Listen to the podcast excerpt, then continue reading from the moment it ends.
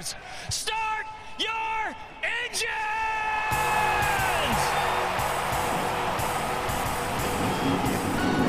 Welcome to the one place everybody wants to be Victory Lane, your source for news, analysis, discussion, interviews, and more from the world of NASCAR. Now, here's your host, Davey Segal. Welcome back, party people, to the place everybody wants to be. You know it, you love it. It, of course, is Victory Lane. And we have the champ, Ryan Skip Flores. He won the championship this past weekend with Ryan Blaney and the 12 team over at Team Penske. And he is our guest champion tire changer dog this week on the show. Plus, we will obviously chat about each respective series championship race. We had the Truck Series, which was a race. we'll get into that a little bit. The Xfinity Series, which was a great show and display of skill and sportsmanship at the end of it. And of course, the Cup Series as Ryan Blaney brings home the hardware, the second title in a row for Team Penske, third in the last six years, and the first for YRB, and the first for his crew chief, Jonathan Hassler, as well. So we'll get into all that and we'll talk to Skip Flores. But before we do any of that, we got to throw it over to Papa Segal, who's paying homage this week to Fonty Flock and his shorts. That's what I was told, at least. Let's hear what he has to say. Thank you, Duve, and welcome everyone to episode 209. A few weeks ago, I teased that we'd be discussing another driver, Jack Smith, who arguably deserved to be on the NASCAR top 75 list but was left off. I was all ready to give NASCAR the business for forgetting about him because I wouldn't. Imagine my surprise and embarrassment then in discovering that I had forgotten that I already devoted episode 147 to Smith. Oops, my bad. Fear not, as there is another worthy campaigner that was left off the top 75 list that our Wayback Lens refuses to forget. Fonty Flock may not have enjoyed the notoriety of his brothers Tim and Bob, or even his racing sister Ethel Mobley. Still, he was one heck of a race car driver and a colorful one at that. Flock won 19 Cup Series races during a nine year Cup career covering 154 races. His 19 wins puts him in a tie for 44th all time with Buddy Baker, Greg Biffle, and Davey Allison, all members of the top 75 list, and two of whom are in the NASCAR HOF. Fonty Flock didn't garner national attention for racing with a monkey riding shotgun like his brother did with Jocko Flocko, but Fonty turned some heads by sometimes racing in shorts. You heard me right. They were different times, my friends, before mandatory driver fire suits. Fonty Flock became known back then not only for his racing chops, but also for running several races in shorts. Why? Simple. On hot days, like in the summer at Darlington or in Daytona for the Beach Road course, wearing shorts was a way for Fonty to stay cool. And on a hot day in 1952 at Darlington, Fonty Flock won the Southern 500 wearing a pair of Bermuda shorts. Our host can certainly appreciate the joys of wearing shorts at inappropriate times, like in Lansing, Michigan in 30 degree weather. Truth be told, I think he got that one from me. That's all for this week. Back to you, Doof. Thank you, Dad, as always, for that wonderful ode to Fonty Flock for episode 209. I don't know what you got cooked up for the rest of the off season, but I uh, I sure will be waiting with bated breath to find out. That's for sure. Let's start off this episode as we always do, and that, of course, is with a good old fashioned! Kind of hurt a little bit. My uh, my throat's been giving me shambles this week after I've come back from Phoenix. I I think it's like adjusting to the East Coast thicker air with more humidity, even though it's the winter basically at this point. versus the desert dryness. Uh, I really think that is it. Anyways, I digress. Let's throw it over to the chat with Ryan Flores. You know him as Skip. He's a Stacking Pennies co host. He is a championship tire changer. He is a Daytona 500 winning tire changer. He's an industry pit crew vet, and he is our guest here this week. We only scratched the surface. I joked with him later in the conversation that I got to like 5% of the stuff that I prepped for that I have in my outline because Skip is just a man of mystery. He's got a lot going on, he's got a lot to cover. And we chatted, of course, a ton, ton about this past weekend at Phoenix, the money stop that was not necessarily not money, but it wasn't super money either. Well, that might be confusing, but he'll run you through why and the details of that. And the fact that he now can call himself a Cup Series champion, which means a lot from a kid from New Jersey. Means a lot for a kid from New Jersey who has been through the ringer, been told more times that he can count, that he's not going to make it, that he can't do it. He has turned that hate into motivation, and now he's getting the last laugh as a Cup champ. So I'll get out the way. Let you hear the chat with Ryan Skip Flores, tire changer, champion dog of Team Penske. Pleasure to welcome onto the show this week a championship dog. I'm not Danielle, I'm not Corey, but I can know that Ryan Skip Flores is the dog of the week because he is a champion. I got to ask you first, Skip, how does it feel to be introduced as a champion of the Cup Series? And I may say again, but I have a follow up question to that. Yeah, I mean, definitely. Uh, it's, I don't know, like at the end of the race, I just felt like relieved that we did it. Um, I think you get in that championship four final and you just you want to capitalize on it. So to to capitalize and be able to leave with a, with a ring is a yeah that's the that's the biggest thing I felt was just like relieved and and feel accomplished. Was there pressure that you felt during the race, leading up to the race? Because when you say that you felt relieved, that leads me to believe that you felt a lot of pressure leading into it. Yeah, we have a stressful job. It's like being a um, field goal kicker, but I think that, I think I saw a stat that there was like 50, 50 to 55 pit stops throughout the course of the playoffs for competitive teams, and there was 42 competitive pit stops. So like ones where you're not waiting on fuel, like real deal competitive pit stops was about the average, and that's like at any point in time you can knock yourself out of the playoffs with a bad pit stop, and uh, that's like uh, it's just when you get down to the end, like I said it on, on our podcast this week. The only thing that I really focused on the week of of going to Phoenix was just reflecting on why I started and and uh, you know really enjoying the moment, not being stressed out about it. Because um, I've been to the Final Four and lost there and had a bad day on pit road. So right.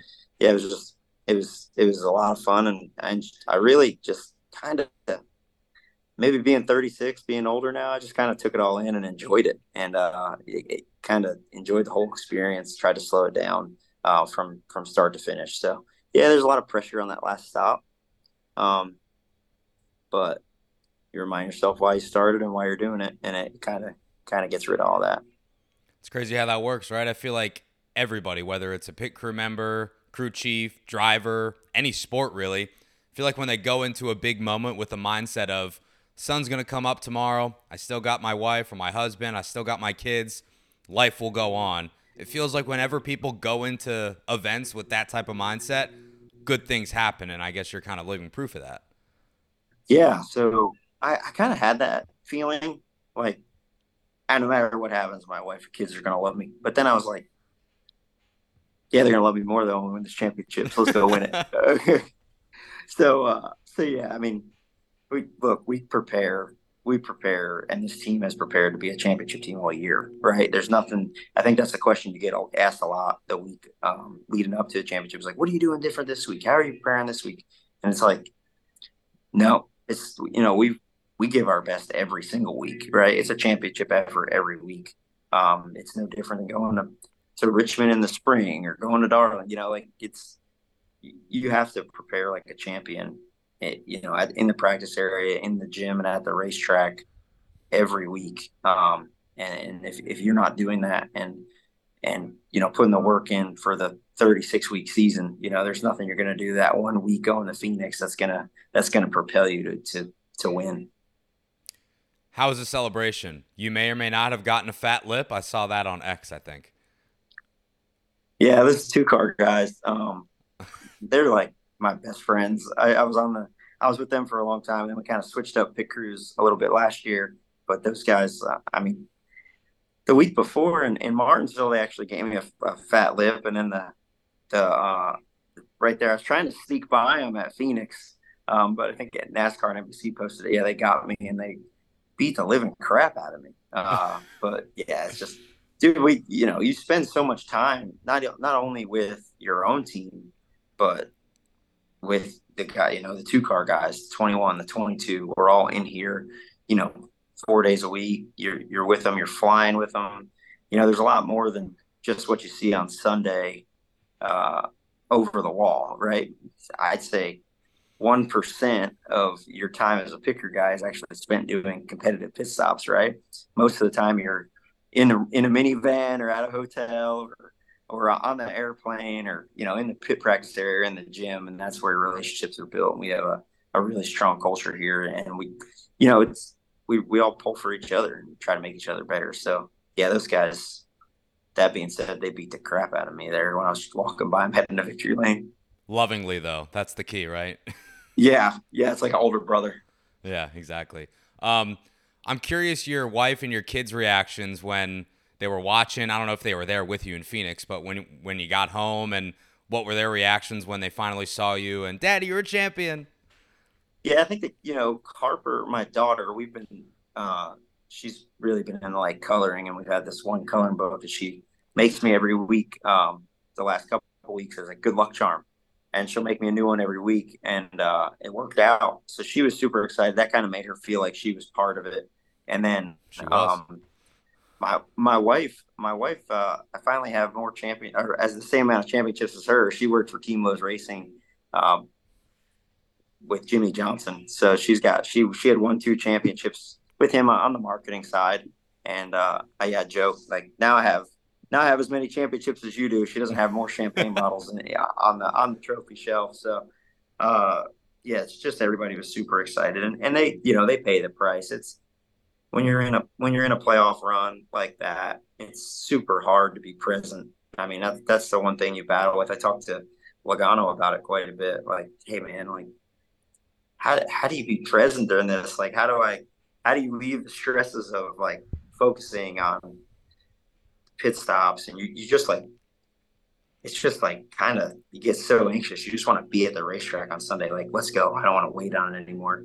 So that the days from like when you're done practicing on thursday friday saturday until you fly out sunday it's like all right i want to be a good dad and i want to try to be present here but my mind is somewhere else. Uh, so that's been a struggle but that they pay the price and more you know your family when you're when you're doing this pays the price in more ways than one. And, and really you know they they won the championship just as much as you have you know when, when you're on yeah. the car.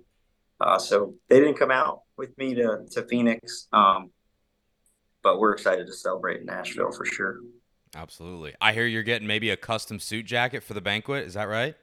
Oh yeah. I went and met with my buddy stitch by mitch yesterday. Um, so i had a, i had an idea last year. I felt like we, you know, we all felt like we kind of should have, should have, and could have won the championship last year. And I'm like, man, we're going to do this. We're going to win it next year. Like that. I, I even said to Roger Penske at, at the holiday party, so we're going to do this. We're going to do this again next year with 12. Um, and I just had this idea. We, we did a podcast with Corey Mamba last year, kind of going over everybody's fit, like critiquing the like a red carpet. Uh, and I was like, if I if we win, I'm gonna get thinking this on my mind. I'm gonna get Stitch by Mitch to make me a suit with all pit stop pictures from the year, like big moments, victory lane pictures. And uh, I I had that idea, and then when we made the round of the round of twelve, I was like, hey man, or round of eight maybe. I was like, hey Mitch, this is the idea I've had. Like, want to put on your radar. He's like, let's do it. I said, well, I'll be back in touch when we make the round of uh, round of four right? the, the championship round. And we won Martinsville and we were driving home. And I was like, hey, man, I'll start getting pictures ready. Yep. and we actually we actually met up yesterday. So cool. pretty excited about that. Yeah, I'm, I'm, super pumped about that. I've never had like a custom. I've never had a custom suit or anything like that. So mm-hmm. what better time? What better time? You're gonna look fresh, that's for sure. Good, yeah, yeah. I'm going full Peaky Blinders with the vest and everything. So good. Look good, feel good, play good, get paid good. That's what they say. It's Coach Prime. Damn right. Damn you're wearing a Daytona 500 champion jacket right now. I'm sure that you'll Oh, probably yeah. get a uh, a NASCAR Cup Series championship jacket in due time. How does a Daytona 500 win compare to a Cup Series championship? I know that they're completely different. You did them with two different drivers and two different guys around you, but two of the most high level pinnacle moments that you can possibly have in the sport, and you've experienced both of them here in the span of a, a couple years. Yeah, so the Daytona 500, you're just kind of like, it's just such an event, you know, and it's just you're just like elated to win it. It's it's about you know putting your driver in position, but more so about the the driver executing and and uh, and surviving the race, you know. And then when you win it, it's it's it's pretty surreal. But the grind of a season is like that, you know. It's pretty fresh in Daytona, and it's the first race of the year, and it's it's a total different feeling, right? It's more excitement to win the Daytona 500, and like I said, it's just more feel more accomplished and and more uh, like so. I, I just keep going back to like feeling relieved, like there's a weight off her shoulder because it's such a grind throughout the season, and it's so hard that like when you make it to the championship four, you make it that far, and then you don't win, like it's such an adrenaline dump, and it's like oh, we're so close, and now it just starts over again in January when you come back for preseason training, and it's just you feel like you've wasted an opportunity. So to to finish it off, and it's just such a different. It's they're both very exciting things, um, but the championship, man, is just something that you. It's it's just I can't even explain how hard it is, and and to start, you know, with the same group of guys from Daytona uh, with no, you know, we had no um, no changes on our team all year. It's all the same guys, and just to grind it out uh, with that group, it's I I can't really even explain it. You know, I, Yeah. but, but the, the Daytona 500, the funny part about that with my kids, right, is I wanted to win Daytona 500 forever. I've been on the road for this my 16th try going to Daytona, and we'd almost won it with uh, Tony Stewart a couple of times when I was with him, and we almost won it with Blaney, finished second, 21 car, and always had good shots at it uh, with Brad the year that he wrecked with Joey. But we finally win it, and uh, my kids were there. Yep. Uh, so we go to Victory Lane, and um, they were not having it. It was too loud, and my daughter was just nervous that the planes were going to fly back over from Oh, boy. before, and then the confetti went off, and my son was like not having it. So it was like something you want to do for everything. You bring your kids, and your kids could Yep. give a flying handshake less. Like they didn't care one bit. They're like, it's too loud in here. There's too much confetti. Oh. So it just puts it all in perspective. I think at the uh, champions breakfast the next day, I remember I was chatting with you guys. I think your kids were at that too, so I guess they may have stayed the night. Yeah, we usually go down there and get a house with the LaJoies and um and just kind of spend the week down there.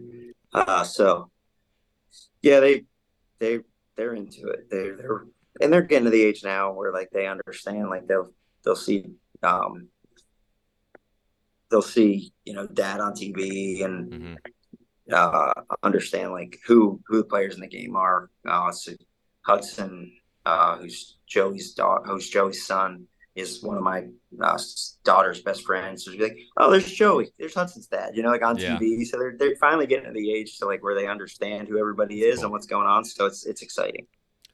So let's go back to Phoenix itself and take me back through the money stop, right? We knew it was coming. Always kind of comes down to a late caution when the pit crews they had their time to shine. Your guys' stop itself, it was not bad, but compared to the five team who had the number one stall or the 24 team, excuse me, the Hendrick guys, they got out fast because of partly their pit road positioning. But again, looking at the times, as you're well aware, Twitter lets you have it a lot of the time, the 12 team, but you guys didn't have a bad stop by any means. How frustrating was it to have a solid stop, but then come out and lose a couple spots? Yeah, that's kind of what we focused on all year is just being solid and, and giving Ryan a chance. And the Hendrick guys, you know, we had passed them and they were behind us, so they had nothing to lose. They just let it fly. And as we saw with Kyle at Homestead, he really pushes rolling time, Yep. right? And that's why he about ran us over at Homestead and got into the barrels. And they, yeah, they just they were probably they were three tenths better than us on a stop and a half second better on rolling time, and it just they, they he was he was really good on rolling time all day. And the 24, like the first pit stall at Phoenix, is such an advantage, like more so than anywhere else that we go. But really, when we look at the rest of the field, like we almost passed the one. We were to the one's door numbers, and there was there was some small things that we probably could have done better or been more aggressive with. But at that point, too, it's it's like I mean, get a stopwatch, try to stop it on three tenths of a second, you know. Uh, so you, you got to keep it in perspective.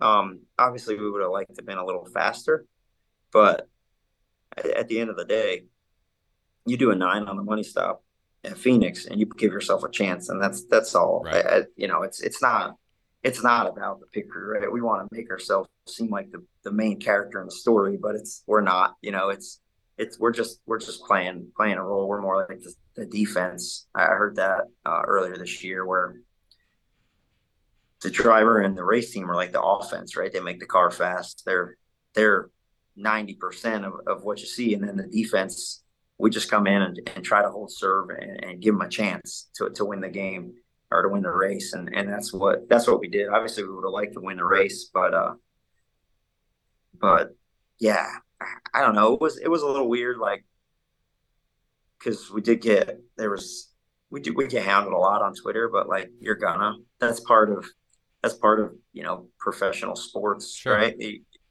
you're nothing without the fans, right? That's why we do it. It's an entertainment business, and uh, you're you're to be critiqued. So like that's a big part of the job is like people telling you how bad you suck, right? And like as a bigger guy, more so than not, you just get told you suck, and you're good. But I go back to you know those who know know, and the work that we put in, and that was our plan.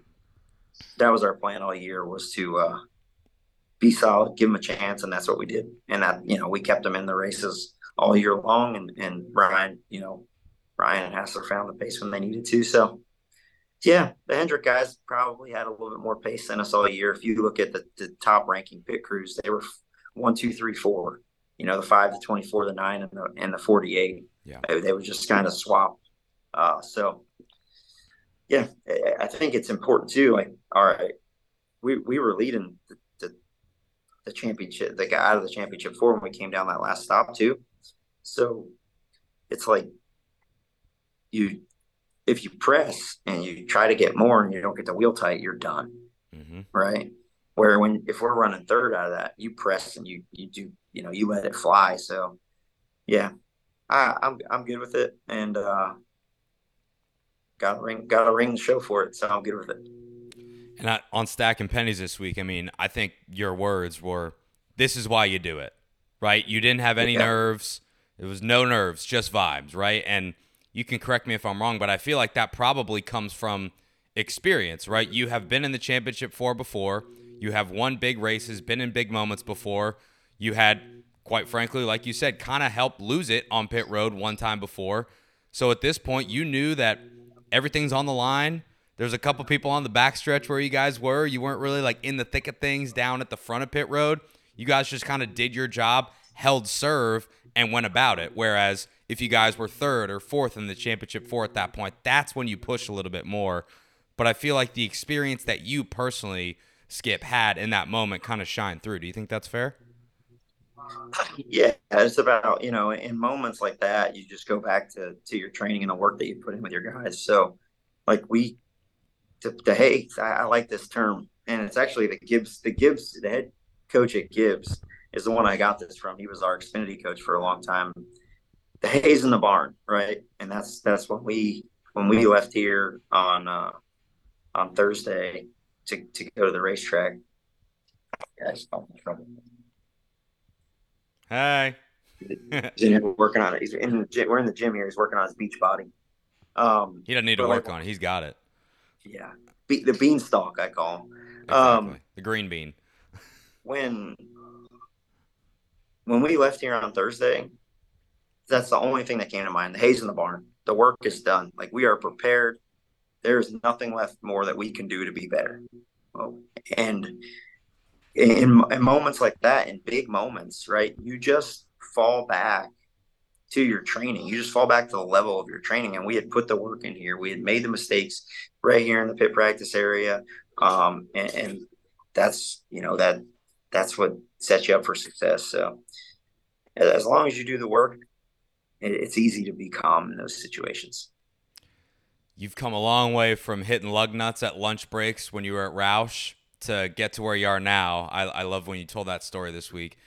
Did you keep the faith the whole time? Were there any moments where you thought, maybe this is the end? I, I don't know if this is for me. I don't know if it's going to work out. Did you know the whole time that you'd be here a champion? Uh, you know, that was definitely the plan. And there's just, man, I never wanted to be like corny and be like, more people are going to tell you you can't, you know, like an Instagram motivational speaker. Sure, sure. But it's true. It's true, it dude. More, way more people, way more people tell you that you're not going to do stuff. And that, like, I, I don't know. Like, if I had to start my pit crew career over today, I wouldn't make it. Like, I can't compete physically with these NFL guys and, and D1 college athletes that we, they bring in. But because of the work that I put in and the grind that, like, like I told that story at Roush, and there was one one or two coaches there that, you know, after grinding for two or three years there, they took me in and they were like, "Hey, you know, we'll help you at lunchtime," and then they were like, "Hey, you know, you're probably never going to get a shot here. You need to go somewhere else." And that's when I went to Haas, and uh, at Stewart Haas, I really learned what it was like to be a champion because that first year at Haas, um, I was with Tony. I was a backup tire changer, but I also worked in the aero group because I always worked on the race cars and did pit stops as well. And man, that that whole year was like trial by fire, and we ended up winning the championship the same. You know, it was like the same way we did it. That that 2011 might be that 2011 race and the championship battle between Tony and Carl Edwards. I, I would say it was probably the best in NASCAR history, right? And that's why we are, yeah, that's why we have this format today because we're trying to replicate that. Um, and that's just kind of happened naturally. So I learned what it took to be a championship pit crew guy from guys like Ira Joe Hussey, Daniel Smith, Mike Casto that were on that car. Uh, and I've just applied that to my career ever since. And I've been at Penske now for a decade and watched teammates win championships, been in position to win championships. Hell, we won five Xfinity championships, been part, part of a lot of really big wins.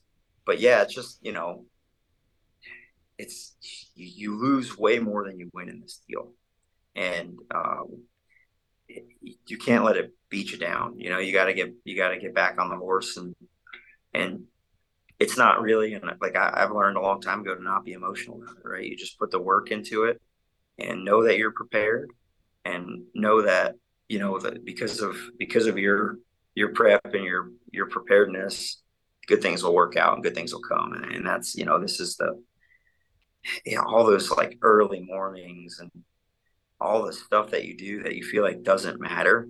Like when you get somewhere early or you you're the first one there and the last one to leave, or you you you do extra stuff that you think doesn't matter at all. It's just like as as corny as it sounds, right? It's stacking pennies, and, and then you finally have you know have enough that when you go to make a big deposit, you know you cash it in and, and you end up winning. So it's made all the all the things that I thought were dumb and small um, over time, those good decisions, it's made them worth it to, to be able to to be, you know, a, a championship tire changer, which uh, which not a lot of people could say they've done.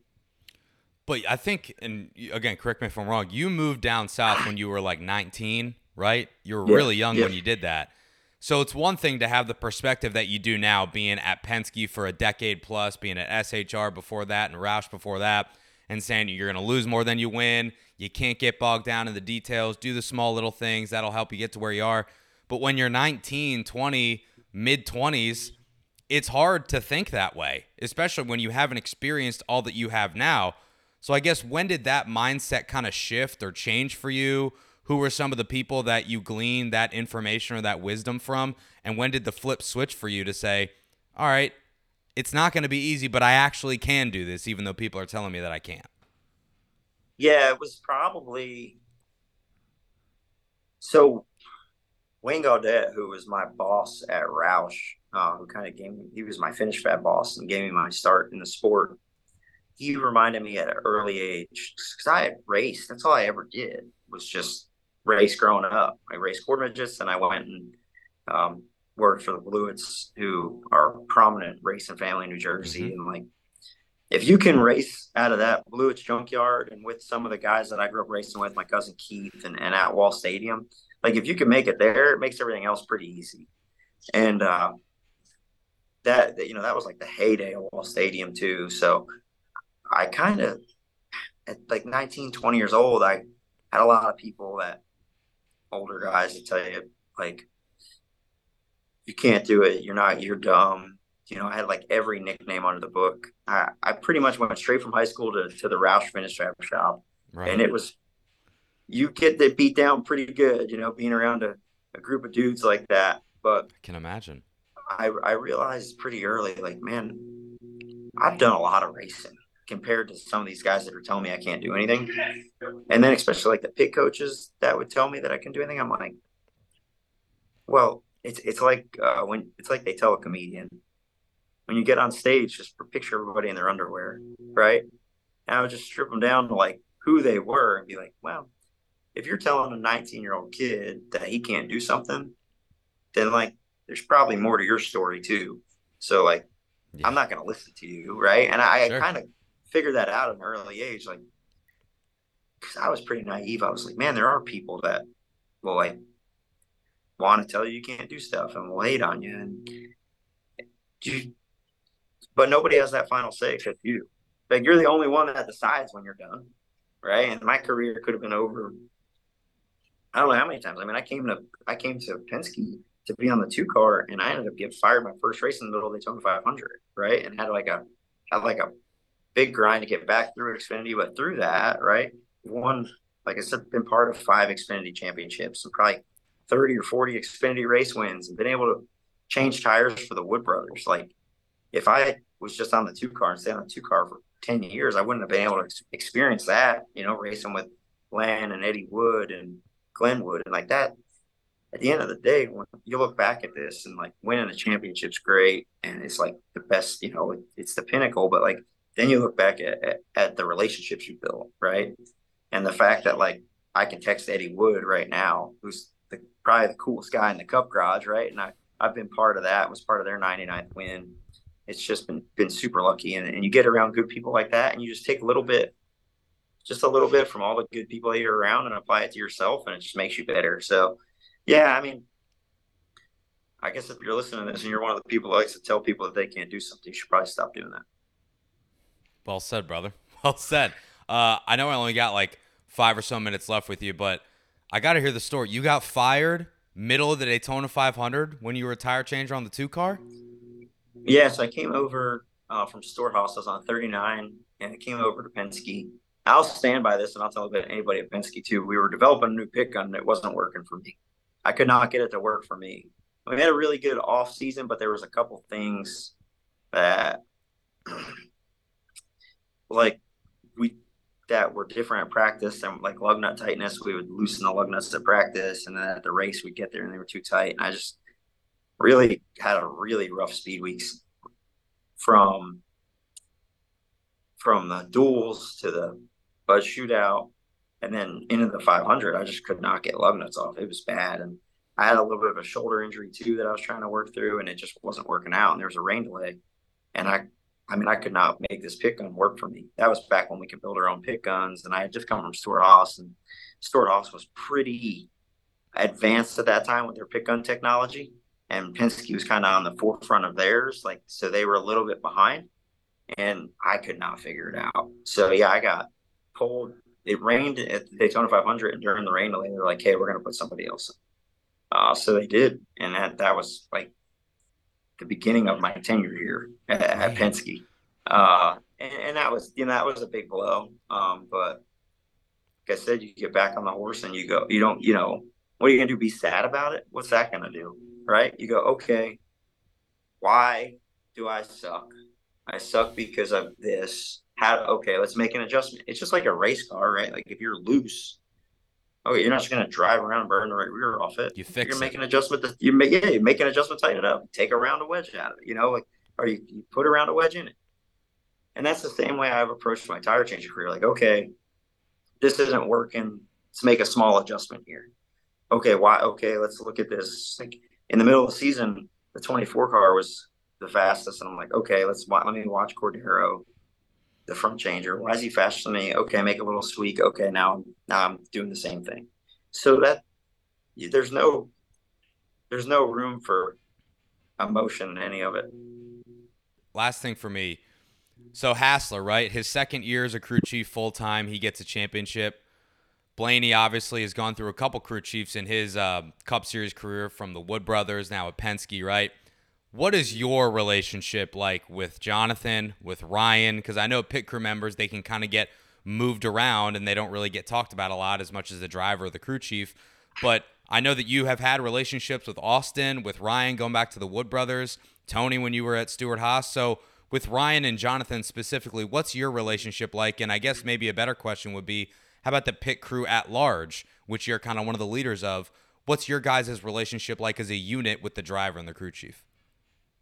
Hassler's probably over me because I talk to Hassler quite a bit. Uh, like I'll, I come in every Monday. My kid goes to school at General Penske, so I'll come in and get an ice bath and just go up there and kind of talk to him. And, um, but we, you know, we had a lot of talks with Hassler throughout the year. And when I got put on the car last year, of just talking about team culture and and you know what we're going to do different. And he's talk a lot about pit stall selection. He loves picking back there pit stall between 38 and 43. I call it pit stall 57.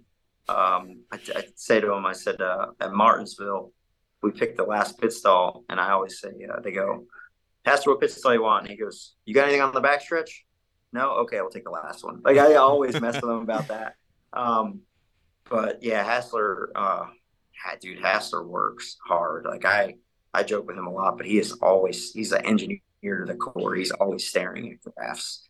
Uh, but he's been he's been a good leader, and he's been the leader that Ryan needs. And then as far as like Blaney, you know, I, when Corey was racing K and N uh, in ARCA back in the day, you know, I was around Blaney a little bit then. But then when I came to Penske that first year, Ryan was running some in the Xfinity car, but we also pitted his truck because he mm. was uh, he was driving for BKR Brad at the time, and I, I reminded him of that at the party uh, after we won the championship this past week in Phoenix. We had a little party afterwards at a bar in Westgate there, and I said, "You remember the last time we raced for a championship together?" And he's like, "Man," I said, "The shifter fell off of that truck." He's like, "Oh my god, you were there!" Like that was a, he's like that was a decade ago. I'm like, I know. we've we've you know had a lot of success and a lot of failures together.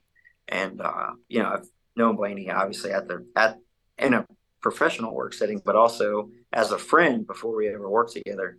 And uh, yeah, he's you know he's he's just so cool. Um, he's probably one of the coolest dudes in the in the garage. He puts his helmet on and freaks out every now and then, as we've all found out. Yep. But uh, but you know that that fire is is good. He's he's figured out how to close races here these last couple these last couple weeks. We all have as a team, right? Like, yeah, it's just I, I did a podcast with Kyle Petty, and Kyle Petty was outspoken, obviously about Ryan. That was that was um, you know, he he was outspoken.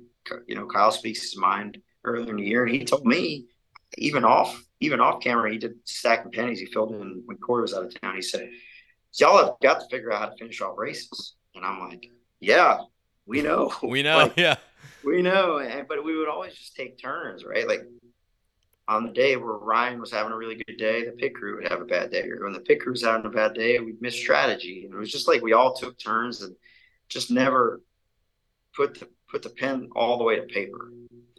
But we always knew what we were capable of. Like we know that there's nobody better for the job as far as the picker goes. Like we're here, we're in here every day. Like there's no stone left unturned right? There's no like the road crew. There's nobody that's weak in their position. They're all they're all championship guys, obviously now. But you know, it's it's obviously easier to look back at now and be like, yeah, look, we told you. But sure. in a fire, like when you're not winning, especially a season like last year, when, when you start looking at every aspect, right? And really, it's there was no holes in this race team at all. It's just connecting the dots and once we got them connected, we knew we were capable of, of you know, achieving whatever we wanted to achieve. Obviously, we were able to win a championship, and but we knew that there was never a doubt and the, as far as like the pit crew, like I said before, it's mostly riding in the band together, right? And and we've had we've got a good mix of um, myself and Zach Price, uh, our rear changer. He's been in the sport for a long time. He was a mechanic like I was at first, um, and then our gas man Chris Conklin. He's been around forever. He's got more Xfinity wins than Kyle Busch, I think. Wow. Uh, yeah, he's got a lot. Um, he was a jackman, now he's a gas man, but he was also a, a um, he played he played for the Panthers for a little while. He bounced around the NFL. Um, Trevor Apsey and Jordan Osinski are tire carrier and jackman. They're football players as well. They're younger guys, so we've got a good mix. Dogs, um, dogs. We've got a good mix, and, it's you know there's more time spent in the gym and in the rental car together where we're all like I learned so much. I I don't I don't know much about like working out or nutrition or like I'm a I'm a Saturday night short track guy, right? Yeah. But I've been able to learn from my teammates and grow and put on muscle and you know, we just hired a new trainer here, Penske Nate, and hell, I got I got surgery. Um, and I actually missed five races this year. I got yep. appendix surgery, and it was such a, it was kind of a blessing in disguise because came in and worked with Pam and Nate, our trainers here at Penske, and came back for the playoffs stronger than I was, stronger and lighter than I was when I went, you know, went for my surgery. So, um, yeah, I mean, our team, we always knew what we were capable of, and it's, it's good to, to prove it. Well, Skip, pleasure to call you champ. Pleasure to have you on the show this week. You going to Puerto Rico this off season? Is that right? Oh, going now. Going to Puerto Rico tomorrow. Tomorrow. Off Axis Greg wow. is getting married. Yeah, off Axis Greg. Helen is getting married in St. Thomas next week. So we'll bounce back and forth. My wife's family's uh, from Puerto Rico. So we'll, we always go down there and hang out. And then going to head up to Wall Stadium and run the Turkey Derby. So it'll be a fun winter for sure. Puerto Rico and Wall Stadium, they go together like peanut butter and jelly. That's right. That's right. well, uh, you got a hell of a story, man. Um, uh, pleasure to call you a friend and congratulations again. We got to like 5% of the stuff that I had on my outline here, so we have to have you back because only scratched the surface of the man that is Ryan Skip Flores, now a championship dog. So, congratulations, my friend. Soak it in this offseason, reset, recharge, come back better than ever for next year. Thanks so much, Dave. And we are back.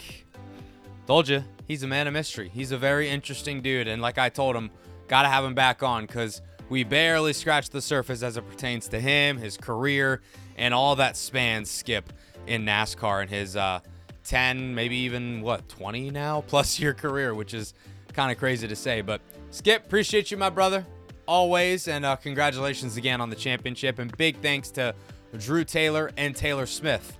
Yes, I know there's a difference, boys, uh, for helping coordinate that conversation. Much appreciated to you two. And congratulations to you two as well on the ship. All right, as promised, let's dive right in. Talk about the NASCAR Championship weekend out there in Phoenix Raceway. We had the Truck Series on Friday, the Xfinity Series on Saturday, and the Cup Series on Sunday. Let's start in chronological order, and that would be with the worst show of the weekend, I will say confidently, and that would be the Craftsman Truck Series. Obviously, as you know by now, it's Ben Rhodes who wins the championship. His second career title, second in the last three years, second time that he's been drunk at the podium, which was hilarious. Uh, and ThorSport, they have, I think, what is it? They've won three of the last six or maybe five of the last 10, whatever it is. They've been really, really solid here in recent years, much in part thanks to Ben Rhodes and his crew chief, Rich Lushes, who, by the way, was Ben's third crew chief of the year. He had three different shot callers this season, and they result in a championship. But it was not an easy road for Ben, Rich, and the 99 team to get to this point, and it wasn't easy for the checker flag to fly either. Holy bejesus. 25 plus laps of overtime, four of them to be exact. It just felt like this was one of those races that was never going to end. The truckers, they couldn't really just get out of their own way. Obviously, the the big headline that's coming out of this race, unfortunately, is not Grant Enfinger almost bringing home a title or Ben Rhodes' second career title. It's Corey Heim and it's Carson Hocevar. So here's the lay of the land, right? You guys have seen it and heard about it and digested it by now, but A little bit late in the going, Corey Heim is in position to capitalize and pounce past Carson Hocevar to take the top championship four spot. Clearly the class of the field, the best truck, and he's going underneath him. Gets by Carson Hocevar. Next lap, Carson dives in a little too deep, gets into ha- gets into Heim's left rear, spins him around, and uh, that's all she wrote in terms of Corey Heim's chances at a championship, given that his track position was just not great and couldn't really recover. And, you know, it's the latest in a long line of, oops, sorry, didn't mean to do that, got to be better for Carson. Does that sound familiar? Yeah, I bet you it does because sounds a lot like Ross Chastain, somebody else who ran at Niece Motorsports as well, but that's neither here nor there. So then a few laps go by, five laps to go to be exact, I believe, and Grant Enfinger, series veteran, won an ARCA championship with GMS Racing, who, by the way, is getting ready to shutter their doors, send their employees off into other jobs in the industry. Grant's going to be going away because the team's going to be going away, and they are going to do it. They're going to go out as champions. A storybook ending to a storybook organization. What a story. And then the caution comes out. What for, you may ask? Oh, I'm so glad you did. Well, it was Corey getting his revenge on Carson. Not according to Corey Heim, though, who, by the way, Carson and Corey, they both have been on this show. They're both young guys, both cool. I consider that I have friendly relationships with them. They're cool guys, right? But I think they both could have handled this entire situation a little bit better. And Carson kind of admitted as much. Corey did not. He um he holds that, you know, the car was just loose or tight or whatever he said. Um, but NASCAR obviously did not think he was being correct. Robin, you're coming in to get some stuff you're packing. What do you have to say about uh, Carson Heim, Carson Heim, Carson Hocevar, and Corey Heim? I know you didn't watch it live, but you've seen it now. I'm trying to remember if no, I didn't watch it live. I remember I was looking on Twitter the next. Oh, sorry, X. But you saw what happened. I did see what happened. It was pretty crazy, and I thought it was really interesting to see the input from drivers in other series. What'd you think about Denny saying that Carson does it as, and it's an act? Truex said that like him crying is an act. He doesn't believe that he's actually remorseful. Do you believe that take? I mean, I think Denny's one to talk, if I'm being honest. Oh, fighting words. My goodness. All right. Uh, I'm recording in the closet for you guys if you want some behind the scenes uh, access here. And Robin's packing for a trip that I'm also going on, so she's coming in and out of the closet, and there's no uh, there's no outside meaning to her coming in and out of the closet. Would Anyways, listeners like to join. We're Uh, going to watch Michigan State get their butts beaten this weekend. Yeah, it's gonna be bad. I don't even want to go. Um, anyways, where was I? So, yeah, uh, NASCAR decided to fine Corey Heim twelve thousand five hundred dollars, penalize him twenty five points for behavioral conduct that was, you know, intentionally wrecking Carson Hocevar and, you know, also manipulating the race. You can't do that. That's just not cool. Um, and you know, Grant Enfinger, to his credit, he stood up, faced the music, sat next to Corey Heim in the media center for the press conference after, didn't badmouth him at all. Corey did not take responsibility at all. It was just a very stark dichotomy of a young driver with a bright future and a series veteran who came oh so close to getting that top prize in the Craftsman Truck Series and unfortunately kind of had it unfairly, in my opinion, ripped from his hands at the end of things because of somebody's aggressiveness. So that was tough to see if you're a Grant Enfinger fan. Um, and obviously, the other driver that was involved in this was Ben Rhodes, of course, and he's the one that comes through and wins the championship. But not the Truck Series finest moment. Um, I was joking with some people that were in Phoenix. That was a peak Truck Series moment. And um, unfortunately, I, I think that was truly the case.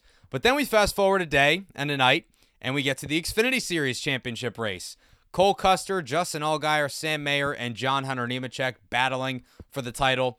It was clean. It was fair. It was respectful.